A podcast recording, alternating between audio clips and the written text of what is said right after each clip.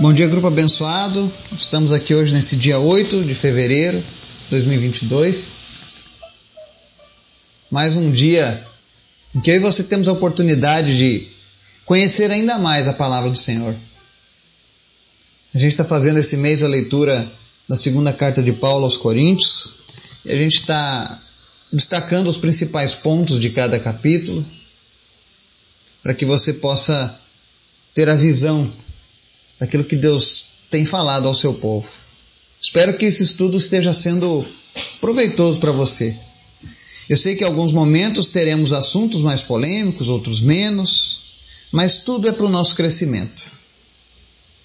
Que você entenda que essa palavra é a palavra de Deus para a sua vida e para a minha vida também. E hoje a gente segue falando ainda um pouco mais sobre a questão da oferta eu sei que ontem já foi muito esclarecedor, mas hoje nós vamos ver a parte espiritual da oferta. Ontem nós vimos a parte da administrativa, prática, e hoje nós vamos ver o, o, a questão espiritual que envolve a prática das ofertas. Amém? Mas antes da gente começar o estudo, eu quero convidar você para a gente orar e interceder. Amém? Obrigado, Pai Obrigado por mais um dia, pela oportunidade que nós temos de estarmos na tua presença, de ouvirmos a tua voz através da tua palavra. Tu tens sido maravilhoso, Senhor Jesus. O Senhor tem cuidado de nós. Abençoa, Deus, cada pessoa deste grupo. Perdoa, Senhor, os nossos erros, as nossas falhas, mas que nada impeça as nossas orações de chegarem ao teu trono. Espírito Santo de Deus, visita agora o teu povo e vai suprindo todas as suas necessidades. Vai trazendo entendimento da tua palavra, para que possamos aplicar a tua palavra todos os dias. Te apresentamos, Senhor, em especial a vida dos enfermos nessa manhã e pedimos que o Senhor visite cada um, trazendo cura, restauração, no nome de Jesus. Em especial, Senhor, nós oramos pela vida do seu Lauro te apresentamos a saúde dele. Nós repreendemos agora, Deus, toda e qualquer sequela do AVC. Nós cancelamos agora, meu Deus, se porventura houve alguma sequela causada por medicamentos, nós repreendemos isso também na vida dele e declaramos que a cura vem do Senhor. Então, em nome de Jesus, Pai, visita ele agora onde quer que ele esteja e toca nele com a tua mão de poder, Pai e todas as enfermidades cessem agora, para a honra e glória do Senhor Jesus. Em nome de Jesus, nós oramos pela completa recuperação da saúde do seu Lauro e de todos aqueles, ó Deus, que nós temos intercedido, Pai. Visita também o Marcelo. Abençoa, Deus, a vida dele nesse momento. Nós repreendemos os sintomas negativos da radioterapia.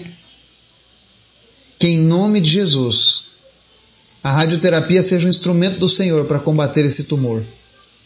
E que ele não tenha nenhuma sequela, nenhum efeito colateral negativo por conta desse tratamento, Pai. Fortalece agora o imunológico dele e livra ele dos mal, do mal-estar e de todos os outros males, Pai. Visita todos aqueles que lutam contra o câncer, que estão passando por quimioterapia, radioterapia. Visita também, meu Deus, a tia Dalva nesse momento e Acelera, Deus, a recuperação dela. Em nome de Jesus. Fala conosco, Pai, nessa manhã. Nos ensina. É o que nós te pedimos no nome de Jesus. Amém. 2 Coríntios 9. Do, capítulo, do versículo 1 ao 5, Paulo faz algumas considerações acerca da oferta aos dos macedônios, né? Então, como nós já entramos em bastante detalhes acerca da parte prática ontem, administrativa, hoje nós vamos ler do 6 ao 15, que diz o seguinte: Lembrem-se, aquele que semeia pouco, também colherá pouco. Aquele que semeia com fartura, também colherá fartamente. Cada um dê conforme determinou em seu coração, não com pesar ou por obrigação, pois Deus ama quem dá com alegria. E Deus é poderoso para fazer que toda graça lhe seja acrescentada, para que em todas as coisas, em todo o tempo, tendo tudo o que é necessário, vocês transbordem em toda boa obra. Como está escrito: distribuiu, deu seus bens aos necessitados, a sua justiça dura para sempre. Aquele que supre a semente ao que semeia e o pão ao que come, também lhe suprirá e multiplicará a semente e fará crescer os frutos da sua justiça. Vocês serão enriquecidos de todas as formas, para que possam ser generosos em qualquer ocasião, e por nosso intermédio a sua generosidade resulte em ação de graças a Deus. O serviço ministerial que vocês estão realizando não está apenas suprindo as necessidades do povo de Deus, mas também transbordando em muitas expressões de gratidão a Deus. Por meio dessa prova de serviço ministerial, outros louvarão a Deus pela obediência que acompanha a confissão que vocês fazem do Evangelho de Cristo, pela generosidade de vocês em compartilhar seus bens com eles e com todos os outros. E nas orações que fazem por vocês, eles estarão cheios de amor por vocês por causa da insuperável graça que Deus tem dado a vocês. Graças a Deus por seu dom indescritível. Amém? Hoje, Paulo entra agora falando sobre o princípio espiritual que rege a questão da liberalidade com aquilo que nós temos, em especial quando nós ofertamos algo para alguém, especialmente quando ofertamos para o povo de Deus. Tá? E antes que você pense que essa será mais uma daquelas mensagens onde as pessoas vão encerrar pedindo dinheiro a você, pelo contrário. O interesse da palavra de Deus é que você saiba que nós temos um Deus, como diz o próprio Evangelho, galardoador, ou seja, um Deus que recompensa aqueles que se aproximam dele. E aqui nós temos um princípio espiritual poderosíssimo que rege muitas coisas no mundo. Está aqui no verso 6, a lei da semeadura. Essa é uma lei natural. E ele diz assim: aquele que semeia pouco, colherá pouco, que semeia com fartura, colherá fartamente. Eu já vi muitas pessoas dizendo assim: ah, eu não vou dar oferta porque eu não estou pensando em recompensa, eu faço isso por coração, eu faço isso porque. Mas existe um princípio bíblico e universal que todas as vezes em que você semear na vida de alguém, você colherá da mesma proporção que você semeou. Não está dizendo que se eu semear 100 reais eu vou ganhar mil. Não.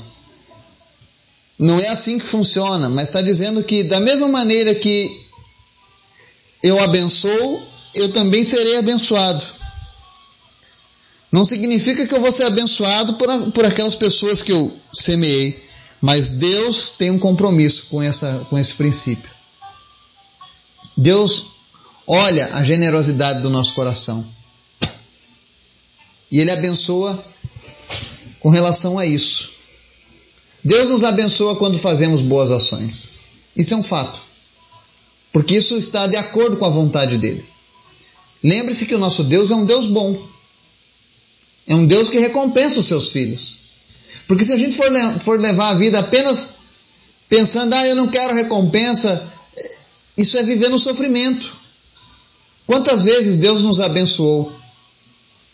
Quantas vezes Ele nos deu um período de bonança para que a gente descansasse, não é verdade? Deus é bom. Qual é o mal de Deus abençoar alguém que é abençoador? Nenhum. E Deus conhece o coração da pessoa. Ele está dizendo aqui que se você oferta bastante, colhe bastante. Oferta pouco, colhe pouco. Mas o interessante de tudo está no verso 7. Cada um dê conforme determinou em seu coração, não com pesar ou por obrigação, pois Deus ama quem dá com alegria. Não adianta nada você ser constrangido a ofertar na vida de alguém. Se você tem dado ofertas, se você tem ajudado pessoas apenas porque se sente constrangido, Deus não aceita esse tipo de oferta. Deus não faz nenhuma questão.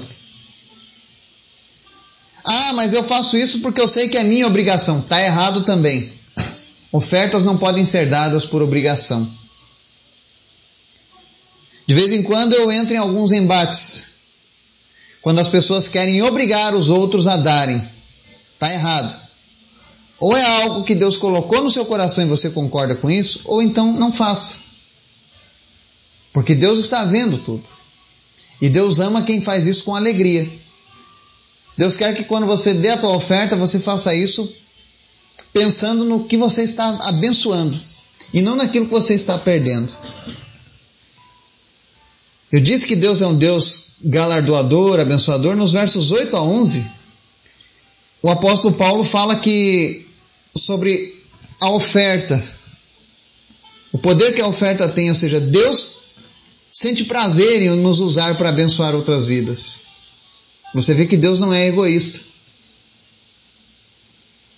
Ele faz questão de que os seus filhos e filhas sejam participantes de todas as benesses, de todas as dádivas que Ele quer dar ao, ao seu povo. E ele diz assim no verso 11: que nós seremos enriquecidos de todas as formas para sermos generosos em qualquer ocasião. Então muitas vezes Deus vai vai te abençoar para que você seja generoso em todas as ocasiões. Entende? Isso é um princípio muito poderoso e pouco praticado. As pessoas, infelizmente, não sabem a riqueza deste princípio. E por que, que eu oferto então? Verso 12 responde. Né? Quando você oferta, você não está apenas ajudando o povo de Deus, mas você está ensinando às pessoas que você compreende, que você entende, que tudo que você tem veio dele. O verso 10 fala: Aquele que supre a semente ao que semeia e o pão ao que come, também suprirá e multiplicará a semente e fará crescer os frutos da sua justiça. Ou seja, para você trabalhar, talvez você diga: Não, não foi Deus que me deu o meu emprego, mas Deus tem dado saúde para você. Deus tem te dado inteligência. Deus tem colocado pessoas na sua vida que abrem portas, ainda que você não as reconheça, ainda que você não queira reconhecer Deus nesse processo, todavia, tudo que tem acontecido não passa despercebido aos olhos dele. A diferença do cristão verdadeiro, do cristão religioso, é que o verdadeiro cristão ele reconhece isso em todos os seus caminhos. Reconheça Deus em todos os seus caminhos, é o que está dizendo em Provérbios. Então, por exemplo, se eu estou trabalhando hoje, eu reconheço que Deus é quem tem me dado todo o necessário para eu desenvolver o meu trabalho. Então é justo que eu reconheça isso, fazendo a vontade do Senhor, abençoando aquele que não tem. Amém? Ofertar é você. Eu sempre digo que a oferta é o último estágio, talvez, de compreensão de quem nós somos em Cristo. A partir do momento que você entrega a tua oferta com alegria no coração, eu lembro que uma vez eu levei uma mensagem na igreja. Por que, que as pessoas esperam o momento da, da palavra da oferta para trazerem as suas ofertas ao altar? Isso é ser religioso. Eu costumo, quando eu entro na igreja, eu deixo a minha oferta. Eu não preciso de ninguém me chamando no microfone, dando explicações na Bíblia, por que, que isso é legal, por que, que isso é... Porque eu já entendo. E essa deveria ser a nossa motivação. Nós não precisávamos que ninguém, não deveríamos precisar que ninguém ficasse dizendo acerca da importância de ofertar. E não é porque nós estamos precisando de dinheiro, é porque eu quero que você seja abençoado. Eu quero que você faça isso da maneira bíblica, e que você colha os frutos espirituais desse ato. Dinheiro é importante, sim. Como eu disse, representa o nosso sangue, o nosso sacrifício. Então precisamos ter sabedoria com ele. E saber extrair a parte que vai abençoar o nosso espírito também. E é isso que Paulo passa ensinando nesses dois capítulos. No verso 13 ao 14, Outra coisa importante da, da oferta que Paulo nos ensina é que ela demonstra o nosso grau de obediência à palavra de Deus. Quando eu e você somos ofertantes, fazemos isso com alegria, somos generosos, isso motiva as pessoas a serem abençoadoras, como eu e você. Quando alguém vê alguém abençoando e sendo abençoado, a pessoa fala: Eu também quero isso, eu também quero ser abençoado, eu também quero abençoar outros. Então tudo parte do desejo do coração. E esse desejo ele vem junto com a obediência à palavra de Deus.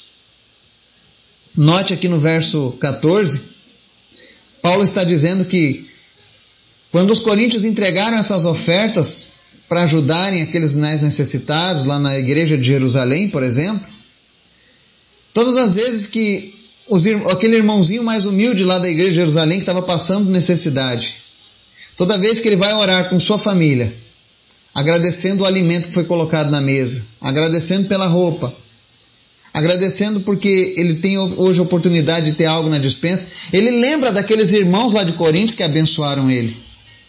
E aí eles fazem aquela oração cheios de amor. Cheios de agradecimento a Deus por ter usado a vida daquela pessoa. E eles vão pedir, Senhor, em nome de Jesus, abençoe aquele irmão lá de Coríntio.